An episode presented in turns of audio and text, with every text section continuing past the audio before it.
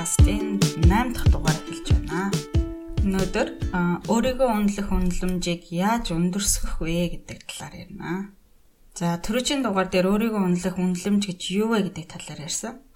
Тэгээ хэрэг тэр дугаарыг сонсоогүй бол дугаар 7-ог сонсчоод энэ дугаарыг сонсоорой. Тэгээд өнөөдөр түрүүчийн дугаар дээр ярьсан номоо үргэлжлүүлээд өөрийгөө үнэлэх үнэлэмжээ ихсэхийн тулд юу хийж болох вэ гэдэг талаар ярина. Энэ ном маань Nathaniel Brand-ны The Six Pillars of Self-Esteem гэдэг ном байгаа.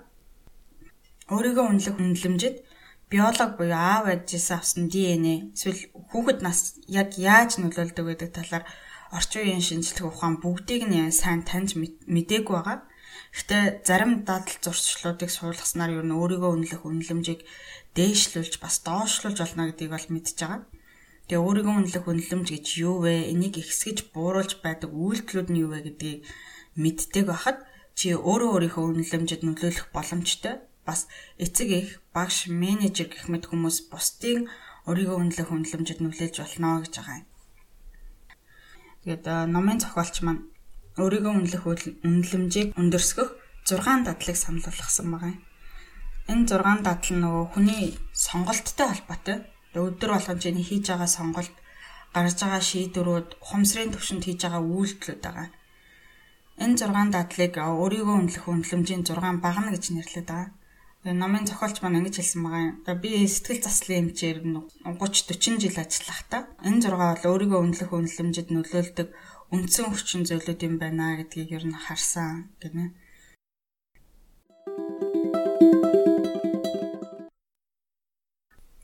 За эхний дадал нь the practice of living consciously буюу ухамсартай амьдрах дадал гэж хэлээд байгаа юм.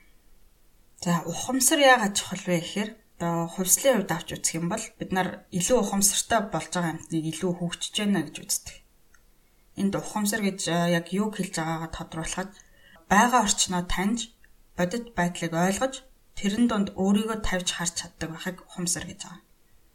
Жишээ нь байгаа орчноо таньж мэдээд тэнд зохицуулж хариу үйлдэл хийдэг амьтан ямар ч гадаад орчноос мэдээлэл авдаггүй, орчиндөө зохицсон хариу үйлдэл хийж чаддаггүй амьтан байхад гадаад орчиндөө зохицуулж хариу үйлдэл хийдэг амьтныг нь бид нар илүү хөгжсөн амьтан байна гэж үздэг тийм ээ.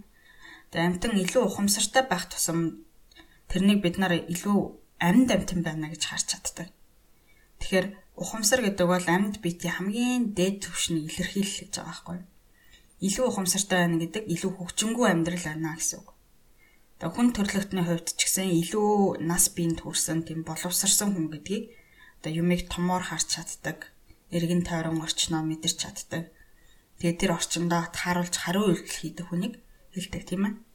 За жишээ нь ингээд бааранд нэг танихгүй нөхөр зодоо нэхэд тэр хүнийг нэг айтайхан аргалаад явуулчих чадж байгаа хүн бол тий тэнд зодтолтод гарах үр дүнг харж чадж байгаа буюу одоо орчин нөхцөл байдлаа харж таниад ухамсартайгаар хариу үйлдэл хийж байгаа. Тийм илүү төлөвчсөн хүн байна гэж хэлдэг тийм ээ.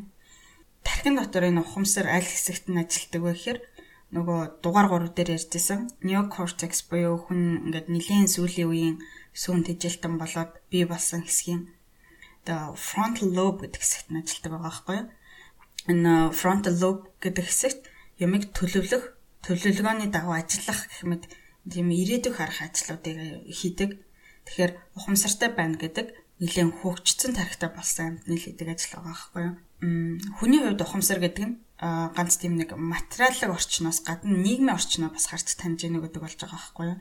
Чиний амьдарч байгаа нийгэм ямар хууль дүрмтэй, чиг хандлагатай байна уу? Чиний эргэн тойрны хүмүүс ямар уу?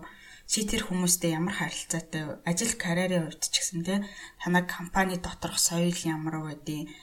хүмүүс нь яаж ахиж дэвшдгийг чи тэр дотор ямар байр суурьтай байгаа юм чи өөрөө дотоод ертөнцийг ч гэсэн те би ер нь юунд төрөх гээд хаашаа яваад байгаа юм одоо би хаана байгаа юм би жаргалтай байна уу би сэтгэл зүйн хувьд ямар байдалтай байна уу одоо байгаа нөхцөл байдлаа би дуртай байна уу гэх мэтийг харж анзаарах ойлгохыг бас ухамсартай байх гэж хэлээд байгаа.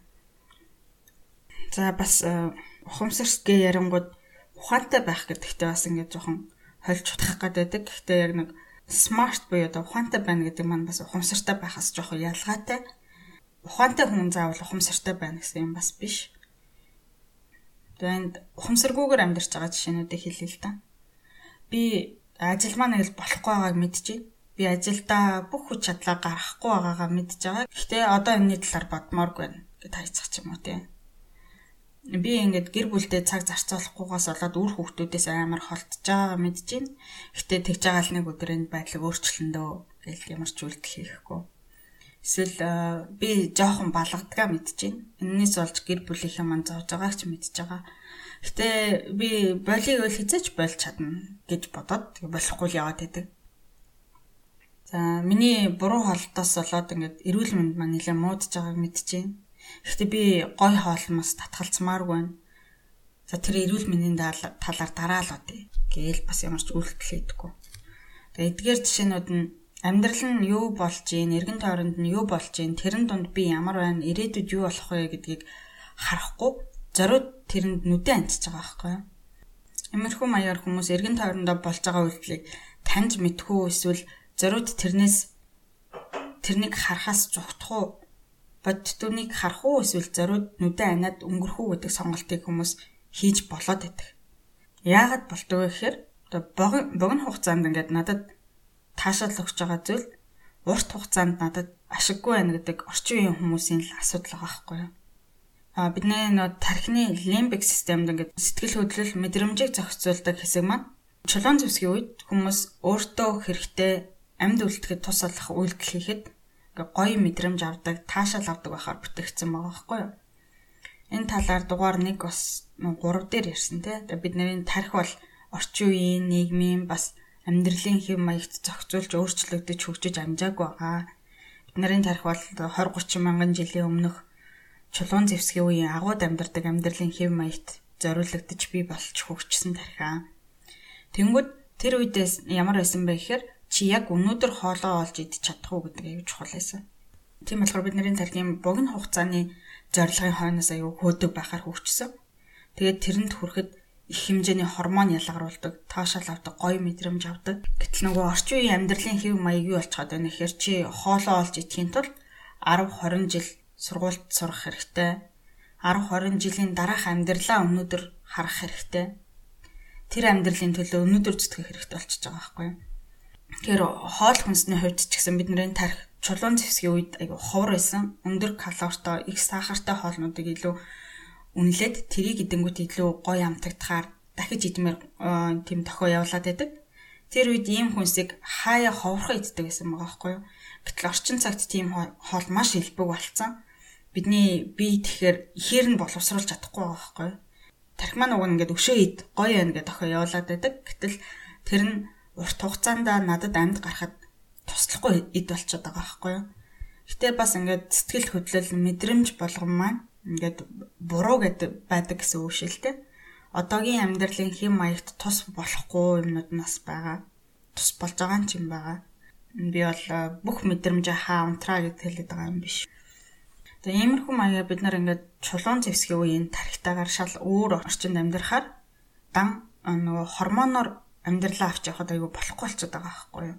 Ийм болохоор дугаар 3 дээр ярьжсэн те неокортекс буюу логик сэтгэлгээ төсөөлөн бодох, эргцүүлэн бодох ажлыг хийдэг тархинахаа хэсгийг ашиглаад ухамсарын төвшөнгөө хэсгэж юмыг харж аяа гэдэг юм. Гэтэ энэ бас ингээд юм болгоныг амар бодоол тунгаагаад гэсэн үг бас биш л дээ. Тэгээд хүнд ухамсартайгаар харж байх хэрэгтэй асуудал нэг ухамсартайгаар харахгүй байсан ч болох асуудал гэж байгаа шүү дээ тий.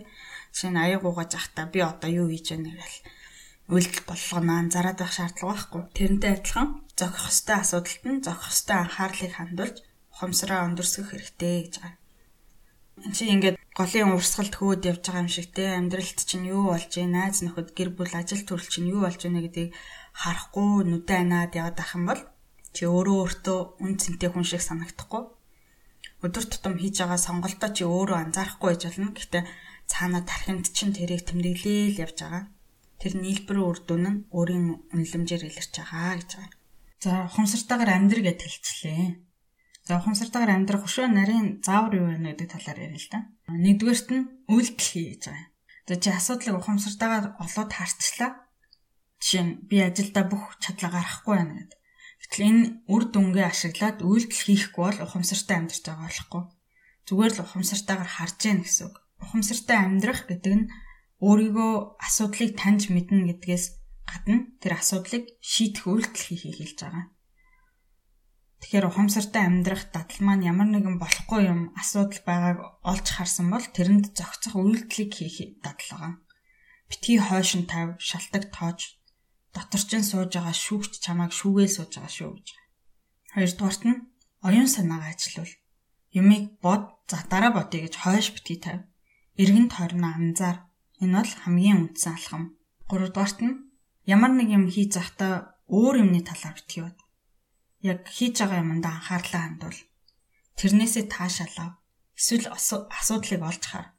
Гэхдээ бүр ингээд байнга төвлөр гэсэн үг биш шүү дээ, тэ. Чухал юм хийж явахдаа толгоон дотроо битгий өөр газар яваатай. Дөрөвдүгüрт нь миний хүсэл хэрэгцээ, үнэт зүйл, зориг, үйл хөдлөлтөй, хамааралтай факт баримтнаас битгий зогт. Нүдэн анлаа гэд тэр алга болчихгүй. Өөрийн үнэлэмж өндөр хүн бол баримт бодит байдлаас зогтдггүй гэдэг байгаа шүү дээ. Жишээ нь хин нэг нь чи амар залах уу гэж хэллээ гэж бодоход чи юм болоод намайг тэгж хэлж байгаа юм. Гэл тэр хүний тухайл бодоод бухимдаад байлгүй. Тэр хүн яагаад ингэж хэлэв гэдгийг бас бодох хэрэгтэй тэр хэлсэн үгийг өөр дээрээ тусгаж авах хэрэгтэй. Тавдугаарт нь баримт, утга, сэтгэл хөдлөл гурыг ялга гинэ. Жишээ нь би чамайг хөмсгөө зангидж байгааг хараад чи надад дуурлаж байгаа утгатай юм байна гэж хүлээг тавчлаа тий. Тэгээд тэрэнд сэтгэл шаналж эсвэл өөрийгөө хамгаалах гэж оролдох. Гэтэл энэ гурав чинь ингээд гурван тусдаа үйл явдал байгаа байхгүй юу? Чи хөмсгөө зангидж байгаа гэдэг бол баримт. Гэтэл энэ чи надад ууралж байгаа гэсэн үг гэдэг нь бол үнэн ч хийж болно, худлаач хийж болно тийм ээ. Бас би тэрэнд зовж шаналал өөрийгөө хамгаалж буцааж уурлах нь зохистой ч хийж болно, зохисгүй ч үйлдэл хийж болно. Хэрэг би энэ гурван үйлдэлийг салгаж харж хөмсгөө зангидсан нь надад ууралснаас болсон юм уу? Би энд буцаагаад уурлах нь зохистой юм уу гэдгийг бодохгүй бол энэ сэтгэл хөдлөл нь миний дотоод хоолой болж хувирна. Зургаат нь хүнд хэцүү бодит байдлаас цухтгаж оролдох зүүн савинтойгоо нүүр тул. Тэгээ хүн чинь ингээд өөрийг нь зовох юмнаас аягүй цогтох гэдэг зүүн савинтай юм байна л да. Тэгээ зогтчих гэдэг. Гэхдээ ийм хүнд хэцүү сонголттой нүүр тулах гэж хичээж байгаа маань буцаагаад бид нарт бидний нэр хүндийг өсгдөг. Амар хүнд ажлыг хийгээл ингээд ард нь гарахаар айгүй гой санагддаг шүү дээ. Өөр өөрө бахархдаг. Тэр хүнд ажлыг хий гэдэг сонголтыг бид нар өөрсдөө л гаргаж байгаа шүү дээ. Тэгээд ард нь гарсны дараа би өөрөө өөрийгөө хүндэлж байгаа. Би юм хийвэл хийчтгэл хүн юм биш үү гэж өөртөө үнэлгээ өгч байгаа байхгүй юу. Тэгээд тэрнтэй хамт шагналуулж амжилт аз жаргал ирэхэд би бол ингээд би хүртэх хөстэй гал хүрч байна гэж байна. За долоод нь хувийн гэр бүлийн болон карьерийн тал дээр тавьсан зорилтуудынхаа би ер нь хаана явж байна гэдгээ асуудаг баг. Жишээ нь гэр бүлийн хувьд амжилттай, аз жаргалтай гэрлэлт гэр бүлтэй бай гэдэг зорилттой гэж бодъё л доо. Тэгвэл дараах асуултуудыг асуудаг байх. Эхнэр нөхөр маань надтай адилхан хариулт өгөх үү? Надтай цуг байгаа да баяртай байгаа юу? Бид хоёрын дунд шийдэгдээгүй асуудал байгаа юу? Хэрэг байгаа бол тэрний талаар би юу хийж яана вэ? Тэрнийг яаж засах талаар төлөвлөгөө бодол байна уу? Эсвэл зүгээр л өөрөө тэгж байгаад алга болчихно нахтай хүлээгээ сууж гинэ үү? Гэдгийг өөрөөсөө асуу. Жаахгүй. Карьерийн тал дээр болохоор хэрэг би хизээ нэгэн цагт ингээд өөрийн бизнестэй болно гэдэг бодолтой бол би ер нь энэний талаар юу хийж байна вэ? Би нэг сар эсвэл нэг жилийн өмнөхөөс илүү зоригтой ойрцсон байна уу? Би энэ зорилгоо биелүүлэх зам руу явж гин үү? Эсвэл би тэр замаас замаас гарцсан байна уу? Тэгээд дараа жилийн энэ өдрөхэд би тэр зорилготой ойрхон байх юм уу эсвэл яг энэ цэгтэй л яж ах юм уу гэдэг талаар би хаана явна вэ гэдэг асуултыг асууж байна. Гэтэ ингээд нэх байнга юм бодоол байна гэсэн бас үг биш шүү дээ тий. Өдөртөө эсвэл 7 хоногт нэг удаа ч юм уу тий. Өөртөөгөө ярилцах цаг гаргаж асуулт асуудаг байх хэрэгтэй гинэ. Намд нь миний хийж байгаа үйлдэл зоригтой минь нийцэж гэнэ гэдгийг хардаг баг. За ингээд чи зорилгоо олчлоо шүү дээ тий. Хаана байгаагаа мэдчихлээ. Тэгтэл өнөөдөр яг хийж байгаа үйлдэл чинь энэ зорилго руугаа чиглэсэн байна уу гэдгийг батлах баримт нотлогоо хай. Хэрвээ нийцэхгүй байвал яах вэ? Тэр бүтэхгүй зориг байна уу эсвэл хийж байгаа үйлдэлээ дахин бодох уу гэдгийг шийдэх хэрэгтэй. 9 нь юмыг ойлгох гэж нэцэлдэхгүй хичээ. Тэгвэл чиний оюун санаандаа итгэх итгэл чинь нэмэгдэнэ. өөрийн үнэлэмж баг үед угаасаа ингээд би ойлгохгүй юм чинь ингээд хайчих явдлаа юу хийдэг. Гэтэ энэ үед бүр зориудаар үгүй би ойлгоно гэжтэгвэл юмыг тэрний учрыг олох магадлал чинь өснө. Дараагийн удаа өөртөө арай ихтгэлтэй болно. Өөртөө итгэх итгэлээ ухамсартайгаар дээшээ татчих байгаа болно. Тэгэхээр ухамсаргүй байх юм бол за би чадахгүй юм чинь гэдэг хайчин өөртөө итгэх итгэл чинь хизээч бий болохгүй. Аравт нь алдаа дутагдлыг олж харах засахтаа дуртай. Ухамсартай амьдрах гэдэг маань үннийг олж харахыг хэлээд байгаа. 11-т нь оюун ухаанаа ажилуулж тэрнээс баяр баясгалыг мэдэр. Юм бодох, суралцгаа хизээч зогсохгүй. Хүүхдүүд бие хөдлөх дуртай байдагтай адилхан оюун санаагаа ажилуулахаас дуртай байдаг энэ үеийн тэрийг ингэж асуугаал одоо ингэж ч үзэх гээл тэгж ч үзэх гээл ингээл амар хөдөлгөөнтэй байдэн шүү дээ тийм хүүхдүүд ингээд тэгж юм сурч орчин тойрноо тань мэднэ гэдэг бол одоо хийх гол ажил нь бас гол entertainment зугаан гэдэг а нарсан төрсөн хоноо ч гэсэн тэрнийг алдахгүй ингээд оюун санаа нь бодох юм нь саад дараа биш баяр баясгал авчирдаг хүн бол амжилттай хөгжиж бий болсон хүний жишээ гэдэг юу Тэгэхээр э, жоохон ном уншдаг ч юм уу те. Гэхдээ ном уншихдаа дан уран зохиол биш. Тэгээ иймэрхүү мэдлэг олгох, толгоогоо ажилуулах, юм суралцах ном унших ч юм уу те. Толгоогоо ажилуулах юм хийх нь өөрийн үнэлэмж өндөрсгөх, өөрийнхөө талаар эерэг мэдрэмж авахд нөлөөлнө. Тэр бас аюу үнэн санагдтгал танадаас толгоогоо ажилуулад ингээд нэг юмны учрыг олчих нь их гоё мэдрэмж авдаг шүү дээ. Тэгээ өөрөө өөрөө бахархтаа өөрийгөө эргээр мэдэрдэг. За дугаараа 12-т нь шинэ мэдлэгийг хүлээн авах. Хуучин ойлголтыг эргүүлж харахад бэлэн бай. Аль хэдийн мэддэг зүйлстэй л ингээд гүн автаад шинэ мэдлэгт хаалттай хүлээж авах байвал өсөн дэвчихгүй хөгжихгүй болно гэж. 13-т нь хүрээлэн байгаа хорвоо ертөнцөө ойлгох гэж хичээ.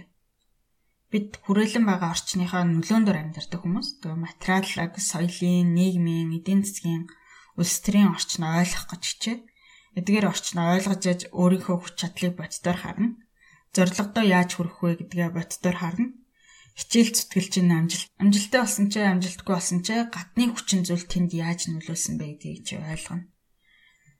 Хэдийгээр ч өөрөө ингэж хичээгээд хичээгээд улс төр эдийн засгийн нөлөөнөөс болоод чиний ингээд бизнес чинь амжилтгүй болох ч юм уу те тийм байх юм бол чи өөрийгөө үнэлэх үнэлэмж алдахгүй шүү дээ тийм За 14-т нь ингэж э, гадаад бодит байдлыг мэдэх мэдхээс гадна бас дотоод байдлаа буюу өөрийн хэрэгцээ, мэдрэмж, тэмүүлэл, дотоод хөдөлгөгч хүчийг таньж мэдэх нэ. Тэгэх юм бол чи өөрөө өөртөө танихгүй хүн ингээд нууцлаг нэгэн байха болно. Сэтгэл заслын эмч э, хийх хугацаанд хорвоо ертөнцийн талаар маш өргөн мэдлэгтэй ингээл физик, улс төр, философи гэл мэдхгүй юм байхгүй тийм хүмүүст учирч байсан. Гэтэл тийм мөртлөө дотоод орчиндөө өөрийнхөө дотроо юу болж байгааг мэдэхгүй хүмүүс байдаг. Гадаад орчинд юу болж байгааг ингээд хардаг мөртлөө өөрийнхөө хувийн амьдралыг ухамсартайгаар хараагүй, анхааралтайгаар хараагүй. Тэд нар ингээд өөрсдийнхөө хэрэгцээг өгүүлсгсэн, сэтгэл хөдлөл, үйл хөдлөлөө тайлбарлсан. Сэтгэл ханамжтай биш харилцаатай тэрийгэ засах гэж бодит үйлдэл хийгээгүй байдаг. Тэр би ингээд зөндөө их мэдлэгтэй ч одоо тэр маань өөрийгөө ойлгоход хэрэглэхгүй бол би ингээд ухамсартайгаар амьдарч чадахгүй. Ингээд өөрийгөө таньж мэдхийн тулд дараах асуултуудыг асууж ялна. Би өөрийгөө ямар мэдрэмж мэдэрч байгааг мэдхүү.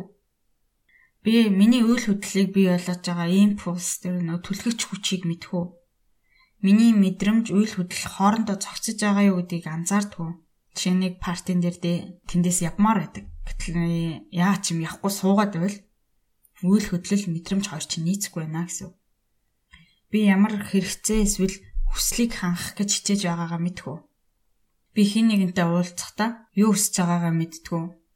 Тэр заавал материалаг юм байх албагүй шүү дээ. Наац нартайгаа би цагийг зугаатай өнгөрөөж өөрийгөө сайхнаар мэдрэх гэж уулзж уу? Эсвэл аав ээж гэр бүлийнхэнтэйгээ уулзахдаа ингээд хайрыг мэдэрч хайрыг өгөх гэж уулздаг. Эсвэл зүгээр л уулзс нэртэй болох гэж уулздаг гэдгийг өөрөө мэдтгүү.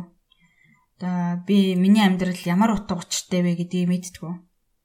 Миний амьдарч байгаа энэ энэ програмыг би хэн нэгнээс юм бодлохгүйгээр зүгээр хүлээгээд авчихсан уу эсвэл энэ миний сонголт уу?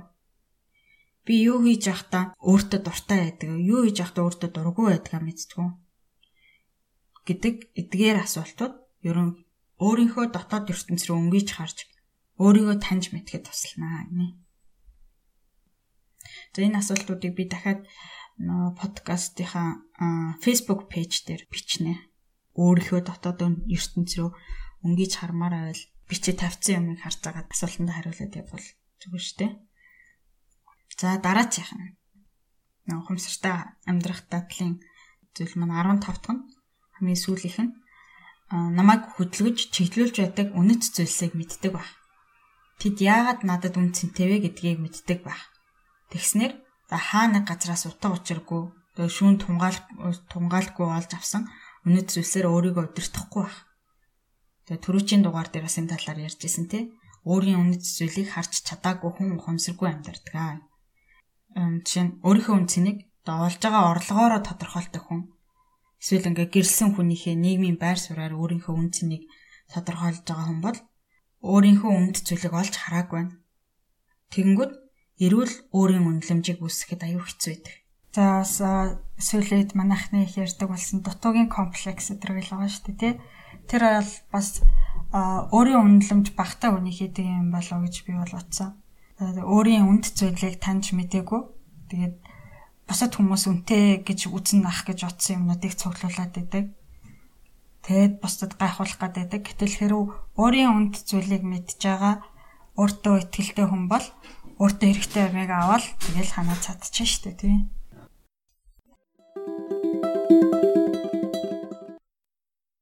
Дараагийн дадал нь self acceptance буюу өөрийгөө хүлээн зөвшөөрөх дадал гэж байгаа. Тэгээ өөрийгөө хүлээн зөвшөөрөх гэдэг нь өөртөөгөө тэрсэлцэн харилцаатай байхаас татгалцах гэж байгаа. Өшөө дэлгэрүүлэх юм бол өөрийгөө хүлээн зөвшөөрөх нь гурван давхаргаас бүрдэнэ гинэ. Нэгдүгээр би өөрөө өөрийнхөө талд орж өөрийнхөө төлөө байх. Энэ нь өөрөө өөрийгөө хүлээн зөвшөөрөх хамгийн үндсэн чиг баримжаа болох би ухамсартай, оршин тогтнох хэрэгтэй, амьд амтан гэж өөрийгөө үнэлэхтэй шууд холбогддог. Өөрөө өөрийгөө хүлээн зөвшөөрөх хамгийн үндсэн дадал бол Би өөрийгөө өндрөөр үнэлэхийг сонгож байна. Би өөрийгөө хүндлэн, өөрийнхөө оршин тогтнох эрхийн төлөө тэмцэнэ гэж өөртөө тунхаглах. Өөрийн үнэлэмж шалтаа буусан хүнд хамгийн түрүүнд хийх эмчилгээ бол энэ өөрийгөө үнэлэх, өөрийгөө хүлээн зөвшөөрөх гэдгийг дотор нь сэргээж өгөх. Амиа хорлох гэж байгаа хүн би оршин тогтнох эрхтэй амтан гэдгийг хүлээн зөвшөөрөх юм бол тусламж дуудана. Амар хүнд сэтгэл гутралд орсон хүн сэтгэл заслын эмчийн өрөөнд өөрийгөө аваач чадна. За дараагийн түвшнийх нь болохоор өөрийгөө хүлээн зөвшөөрсөн хүн яг юу ботсноо ботдог, юу мэдэрснээ мэдэрдэг, юу хүсснийг хүсдэг, юу хийснээ хүлээн зөвшөөрдөг, өөрийгөө хинбэ гэдгийг хүлээн зөвшөөрдөг. Өөрөө өөрийгөө ингээд үүсгэд зөрчилддөггүй.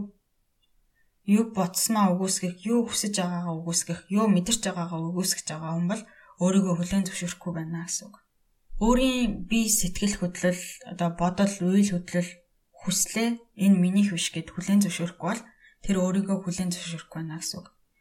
Сэтгэл хөдлөлөө мэдэрч бодлоо хүлээн зөвшөөрж яана гэдэг тэрэн дээр үйлдэл өгөх ёстой гэсэн үг бас биш байхгүй юу? Жишээ нь өнөө өглөө би ажилдаа явмааргүй байлаа те. Гэхдээ би энэ мэдрэмжээ хүлээн зөвшөөрөөд мэдрээд ажил руугаа явах юм бол би юмыг арай илүү бодтор харна.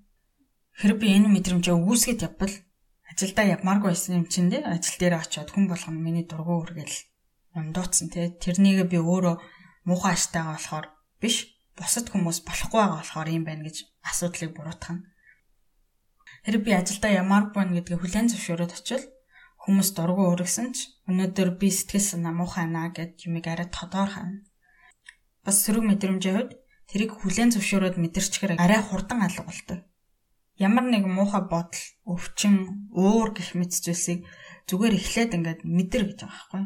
Чи тийм юм мэдэрч байгаа гэдгээ хүлээн зөвшөөр. Чи сэтгэл хөдлөл бодолтой хөтлөгдөд болохгүй юм хийчихвэл тэр үр дүнгээ ч гэсэн хүлээн зөвшөөр. Тэрнийгээ худлаа тайлбарлах, үүс гэж хичих хэрэггүй. Хэрвээ чи эдгээр зүйлсийг зохисгүй зүйл, муухай зүйл, би уурлахсгүй, би муухай аштай байхсгүй гэж бодож байгаа бол эхлээд юуг дарах гэж байгаагаа хүлээн зөвшөөрчгöd дараа нь зас гэж байгаа. Тэрнээс ш өөрийгөө юу болоод байгааг ойлгохгүй ч тэрнийг засна гэж байхгүй. Тэгэхээр өөрийгөө хүлээн зөвшөөрөх гэдэг өөрчлөгдөх, өсөж хөгжих нөхцөл болдог. Өөрийгөө хаана байгааг олж харна гэсэн үг. За дараагийнх нь буюу 3 дахь давхаргын хамгийн дээд хэмжээнд өөрийгөө хүлээн зөвшөөрнө гэдэг бол өөрийгөө инрэх, өөртөө найз ах. Би ямар нэгэн харамсах ичмээр юм хийчлээ гэж бодлоо л да тийм. Тэгээ тэрэндээ өөрийгөө их зэмлдэг. Тэгвэл энд өөрийгөө яаж хүлээн зөвшөөрөх вэ гэхээр тийм юм болсон гэдэг бодит байдлыг үүсгэхгүй эсвэл би тийм үйлдэл хийсэн маань зөв юм гэж маргахгүй. Гэхдээ би яагаад тийм үйлдэл хийсэн бэ гэдгийг асуув. Яагаад тийм буруу эсвэл зохисгүй үйлдэлийг хиймээр байсан? Яагаад тэр үед тэр үйлдэлийг хийх нь зохистой санагдсан? Эсвэл бүр яагаад тэр үед би тийм үйлдэлийг хийх хэрэгтэй гэж бодогдсон? Бид нар хэн нэгний хийсэн зөвхөн гээд буруу үйлдэлийг мэдчихэж тэр хүнийг ойлгохгүй те бид нар тэр үйлдэлийг өдөөсөн бодол санааг ойлгож аж тэр хүнийг ойлгоно. Тэглээгээ тэр үйлдэлийг хийсэн зөв байсан юм гэж зөвтгөж байгаа шин штэ те зөвхөн яагаад вэ гэдгийг ойлгож байгаа. Би өөрийнхөө хийсэн зарим үйлдэлийг буруушааж олно. Бас хажуугаар нь тийм үйлдэлийг өдөөсөн сэтэл нь надад сонирхолтой гэж болно. Тэгээ би өөрийгөө ганцхан зэмлээд авахгүйгээр өөрөө өөртөө найз гэж болно. Энэ өөрийнхөө үйлдэлийг зөвтгөн хариуцлагаас зуртна гэсэн үг биш. Хийсэн үйлдэлийнхээ хариуцлагыг өөрсний дараа яагаад юу болсон бэ гэдэг талаар би гүн үнзий бодож ойлгож чадна. Хэрэв ингээд миний найз буруу юм хийчих юм бол би найздаа юу гэж хэлэх вэ? Чи юм хэрэггүй олиггүй үйлдэл хийх хэрэг байсан юм уу? Яагаад ийм үйлдэл хийсэн? Яагаад тэр үед энэ зөв санаа гэж санагдсан гэж асуу шүү дээ. Аа тэрнтэй адилхан би өөрөө буруу хийх юм бол өөрөөсөө ингээд найзаасаа юм асууж байгаа юм шиг асуу. Зохиолч маань ингэж өөрийгөө хүлээн зөвшөөрөх нь тэр үйлдэлийг хүүлэн дэмждэг биш харин ч ингээд дахин дахин тэр үйлдэлийг хийхээс сэргийлдэг болохыг өөр дээрээ болон үйлчлүүлэгч нар дээр анзаарсан гинэ бид нар хин нэг нэг зэмлэх алдааг нь засахдаа өөрийн үнэлэмжийг ингээд гимтээчгүйгээр хэлж ойлгуулъя гэж хүсдэг. Тэрнтэй адилхан өөрийгөө шүмжлэхдээ бас хайр инрэлтэй ханджээ гинэ. Бас ингээд өөрийгөө хүлээн зөвшөөрөөгүйгээс үүдж байгаа бидний өөрсдийнхөө эсрэг хийдэг хамгийн том гэмт хэрэг бол бид нар алдаа дутагдлаасаа гадна өөрсдийнхөө сайн тал хүч чадлаа үүсгэж байдаг. За өөрийгөө хүлээн зөвшөөрөх тэр нэг аюу сонирхолтой юм дасгал санал болгосон байгаа юм. Зохиолч манай өөрөөсөө өөрөө бас үйлчлүүлэгч дээрээ хийлгүүлдэг гинэ. Тэгсэн чинь нэг нийтээ ингэ бид 7 хоног ч юм уу 2 7 хоног ч юм уу өглөө болгон нөө нүцгэн талныхаа өөрийгөө хар гэж байгаа байхгүй юу. Тэгэнгүүт ингээд хүмүүс чинь ер нь ихэнхдээ бол ингээд өөрийнхөө биеинд дурггүй нэг хэсэг байдаг шүү дээ. Нэг ч биш олон хэсэг ч гэж болно тий. Тэгээ өөрийгөө үүсгэж байгаа хүн бол тэр хэсгийг харах дурггүй хардггүй хүлэн зөвшөөрдөггүй. Тэнгүүд нөгөө нэг яг хүчээр бүр тэрнийг хараад энэ энэ бол миний биений нэг хэсэг. Энэ надад байгаа юм. Би харахгүй байна гэд энэ алга болчихгүй. Гэт өглөө болгон хараад ингээ өөрийнхөө биеийг ингээд махан бие тийм ээ байгаагаар нь хүлэн зөвшөөрнө гэдэг. Өөрийгөө хүлэн зөвшөөрөх юм бас аюу том эхлэл болдог гинэ. Сонирхолтой дасгал санагдлаа.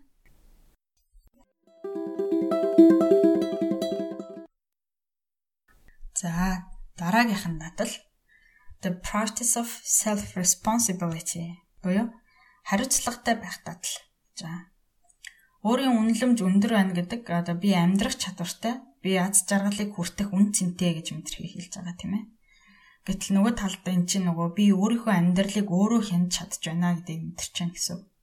Өөрөөр хэлбэл би өөрийнхөө амьдралыг хянаж чадахгүй бол би өөрийнхөө амьдралд нөлөөлж чадахгүй миний амьд гарах хэсэг гадны хүчин зүйлээс л хамааралтай болчихж байгаа. Тэгэхээр тэр чинь өөрийгөө аваад явчих чадвартай байна гэдгийг мэдрэхгүй байна гэсэн үг. Өөрийн үнэлэмж бага байна гэсэн үг. За ингэж өөрийн амьдралыг хяналтанд ороо байна гэж бидэрнэ гэдэг өөрийн үйлдэлийн үүрэг хариуцлага бас зорилгынхоо ашиг тусыг авах хариуцлагыг өөрөө авчина гэсэн үг. Хариуцлагатай байна гэдэг дараах зүйлсийг ойлгосноор бий болно. Нэгдүгээр миний хүсэл амжилттай биелэх хэсэг миний үүрэг хариуцлага. Өөр хэн ч миний хүслийг биелүүлэх үүрэггүй. Би өөр хэн нэгний амьдрал энергийг өөртөө зарцуулах албагүй. Хэрэг надад ямар нэгэн хүсэл байгаа бол тэрнийг яаж биелүүлэх арга замыг төлөвлөгөөг би өөрөө л олно.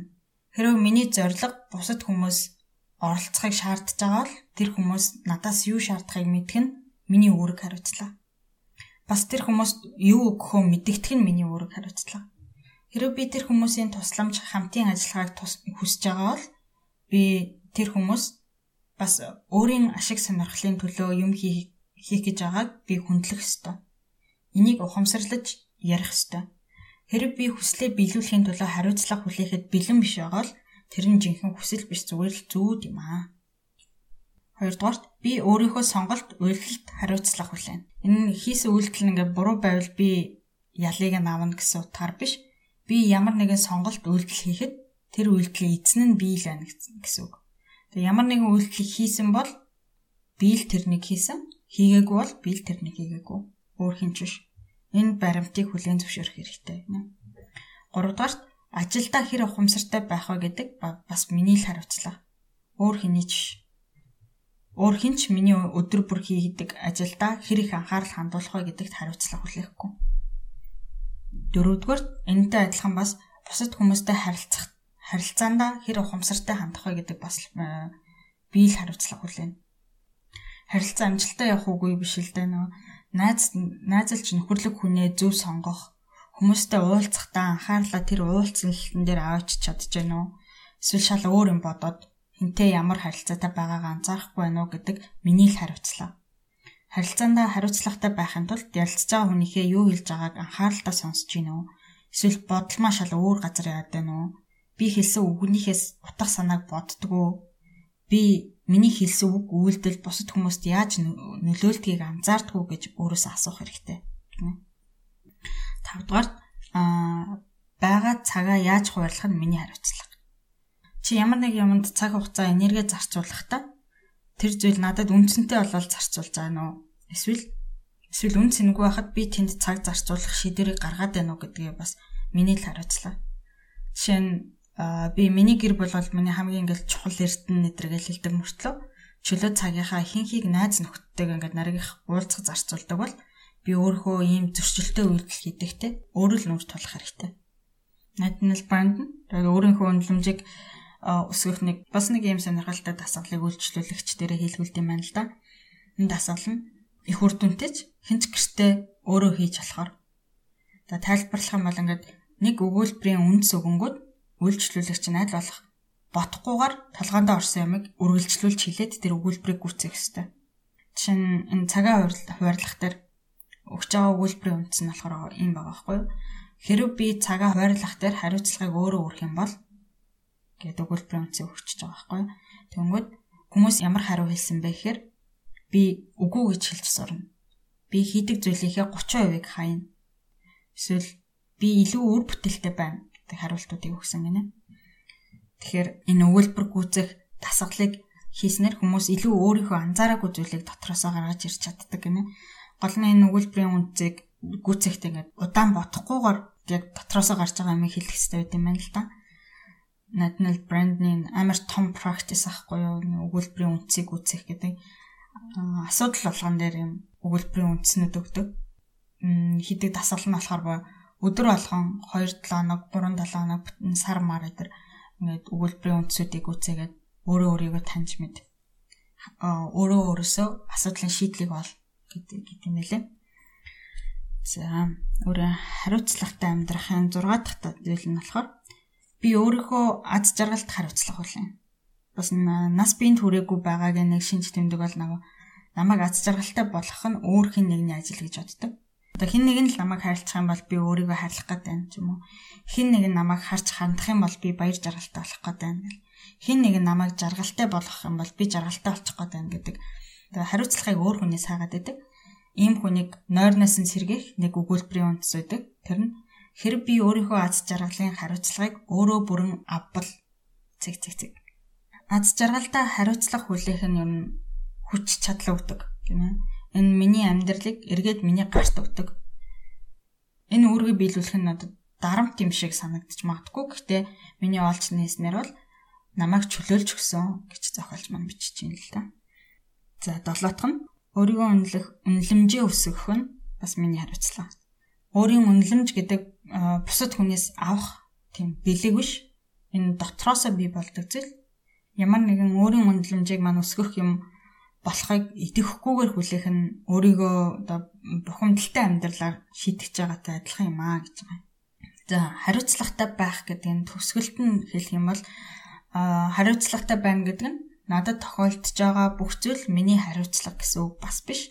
Амьдралд бас надаас хамаарахгүйгээр болох үйл явдал зөндөө. Тийм болохоор хариуцлагатай бай гэж хумсартайгаар хүсэх нь бидний хийж чадах зүйл юм аа.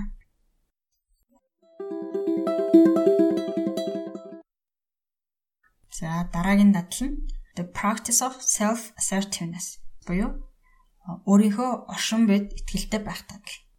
Энэ өөрөөр хэлбэл өөрийнхөө хүсэл, шаардлага, үнэт зүйлийг хүндэтгэх, тэдгээрийг бодит байдалд илэрхийлэх арга замаа хайхыг хэлнэ гэж байгаа.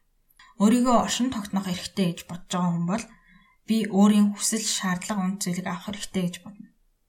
Гэтэ тэглээгээл ингээл дугаараа урдуур дайрч ороод би энийг авах эрхтэй гэж хэлж байгаа бас зүйл бас биш шүү дээ, тэ би энийг авахыг хүсэж байгаа болохоор бусад хүмүүсийн эрхийг зөрчсөн хамаагүй гэдэг зүйл бас биш. Тэгээ өөрийнхөө оршин буйд ихтгэлтэй байна гэдэг өөрийнхөө төлөө зогсох, өөрийнхөөрөө байх, бусдад таалагдах гэж хуурамч дүр эсгэхгүй байх. Бусдад харьцахдаа жинхэнэ дотоод өөртөө хүндэтгэлтэй хандхыг хэлж байгаа.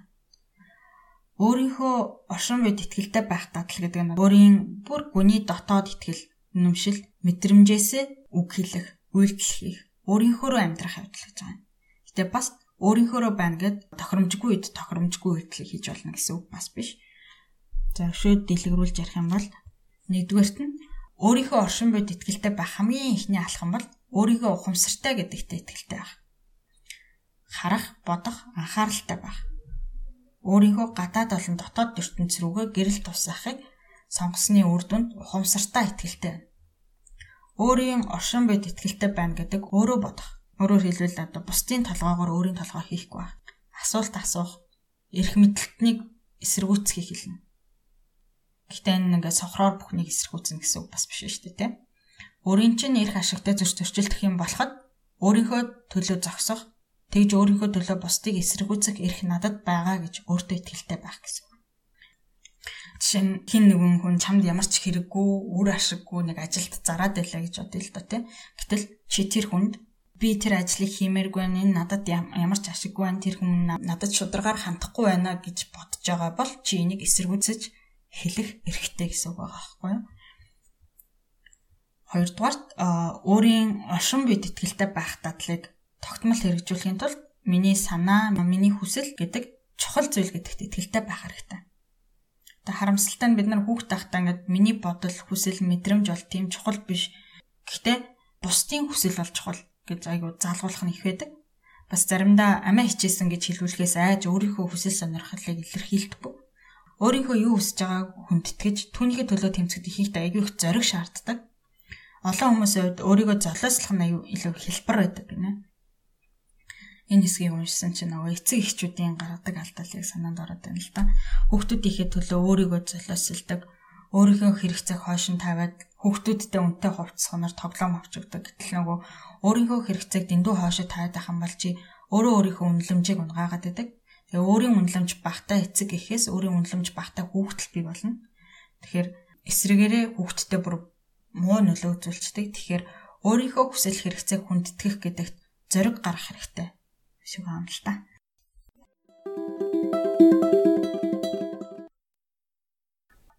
За дараагийнх нь дадал нь the practice of living purposely буюу зоригтой амьдрах дадал гэж байна.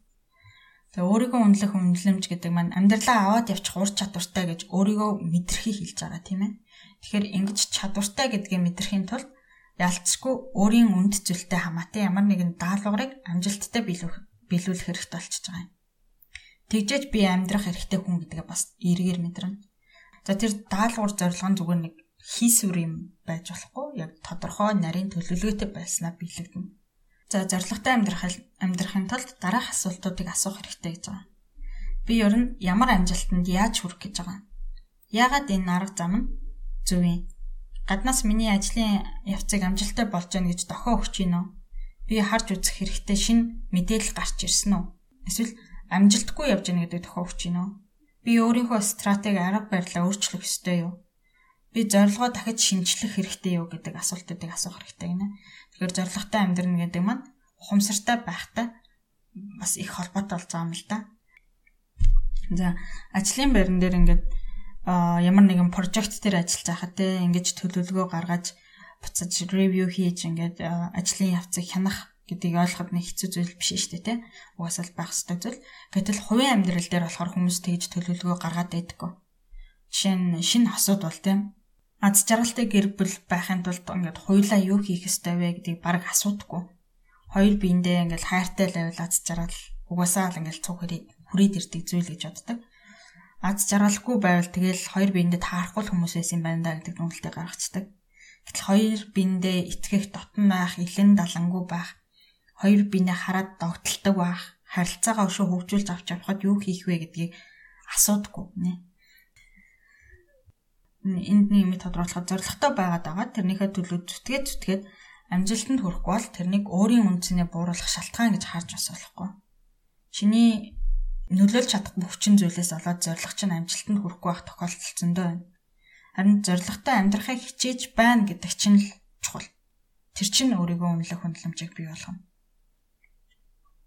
Энэтэй адил нөгөө гаднаас харагдах амжилт, карьер, мөнгө олох чадвараа өөрийн үндсэнтэй шууд холбож болохгүй.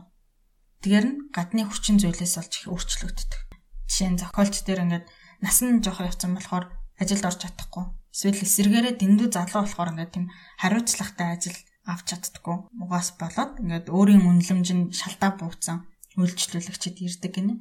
Гэтэл энэ үйл явдал нь тэр хүний чадвараас өвдө хамаараагүй гадаад хүчин зүйлээс болсон байхад би өөртөө ямар ч үнцэнгүй хүн байна гэд бодчих байх байгаа байхгүй. Тэгэхээр өөрийн үнэлэмжийг бууруулахаар үйл явдал болоход дараах асуултуудыг асуух хэрэгтэй. Энэ явдал миний хяналтанд оросон уу? Эсвэл би ямар ч нөлөө үзүүлж чадахгүй зүйлээс нь үү? Хэрэг энэ надаас шалтгааллахгүй зүйлээс юм бол би энд өөрийн үнэлэмжийг бууруулах шаардлага байхгүй. Энэ үйл явдал бол миний үн цэнтэй ямар хамааралгүй үйл явдал юм аа.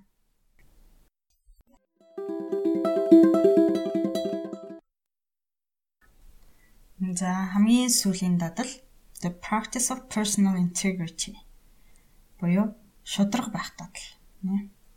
Шудраг байх гэдэг нь бидний зам байдал, бидний өөрийн үнэт зүйл, ёс суртахууны стандарттай маань нийцж тэгээ үжил санаа минь дадал зуршилтай маань таарч яж юм бий болдог зүйл.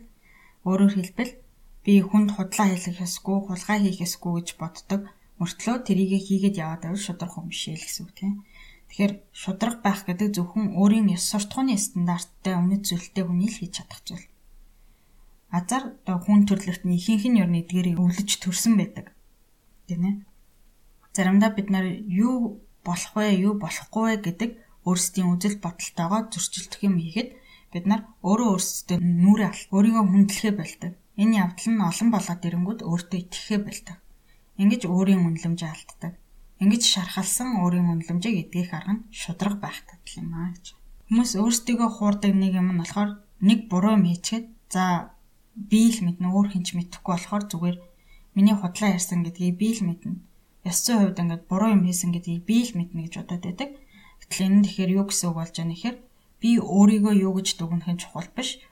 Бусад хүмүүс намайг юу гэж дүгнэх нь чухал гэж бодож байна гэсэн үг. Гэтэл өөрийн үнэлэмжинд болохоор чи өөрийгөө юу гэж дүгнэж байна гэдэг хамгийн чухал зүйл болдог. Чиний дотор сууж байгаа шүүгчд чиний дүгнэлтэл сонсогдно. Миний хийсэн муу мухай зүйлсийг мэддэг хүмүүсээс бол би зогтож чадна харин өөрөөсөө хизээч зогтож чадахгүй. Ингээд хилчих амархан ч бас шулуун шудраг ёс суртахуунтай амьдрахад бэрхшээлтэй байх тохиолдол байдаг. За жишээ нь цэргийн зарлага ирэхэд явах уугүй юу? Аав ээжийнхээ үзэл бодлоос зөрчих үгүй юу гэх мэт өөр үнэт зүйлсүүд ингээд хоорондоо зөрчилдөх тохиолдол байдаг. Энэ үед асуудлыг яаж шийдвэл зохистой вэ гэхээр өөрийнхөө хамгийн гүнд орших үнэт зүйлс үүрэг хариуцлага одоо чухалчилж үзэх зүйлсийнхээ дэс дарааллын талаар бодож үзэх. Хэрэг хэрэгтэй бол ямар ч эрх мэдэлтнийг сөрөн зогсоох хэрэгтэй. Ухамсартай амьдрах, шудраг байх хоёр огтлолцдог нэг хэсэг байдаг. Тэр нь бидний бусдаар заалгасан үндэс нийгмээс хүлээж авсан нийтлэг ойлголт бидэнд оногц үүрэг даалгаврууд байдаг. Эдгээр нь одоо бидний өөрсдийн бий болгосон ойлголт өөрсдийн үзэл бодолтой нийцэж гинөө бас жинхэнэ би гэж намайг илэрхийлэх миний үнэт зүйлсийг зөрчиж байна уу гэдгийг бодох тунгаах хэрэгтэй болдог. Дараагийн тийм шудраг суртахуунтай амьдрахад бэрхшээл үүсгдэг орчин юу гэхээр бусад ихэнх хүмүүс шудраг биш байдаг орчин аюу хэцүү байдаг. Жишээ нь улс төрийн лидерүүд нь урлаг соёлын рол моделүүд нь бүгдээрээ аюу шудраг биш байхад одоо ийм хүмүүс тийм байхад би ч гэсэн шудраг биш байж болох юм шүү гэд явчих тохиолдол аюу их байдаг. Гэтэл эцээц чи өөрийгөө өөрийнхөө стандартаар шүүх болохоор эн чинь чамд буцаагаад муугар нөлөөлнө чи хэдүү хэдий хэцүү орчинд ингээд байсан ч гэсэн чи өөрөө буруу хүлээн зөвшөөрч чадахгүй гэж бодсон юм а хийхэд өөрийн үнэлэмж чинь буурчлалтаараа гинэ.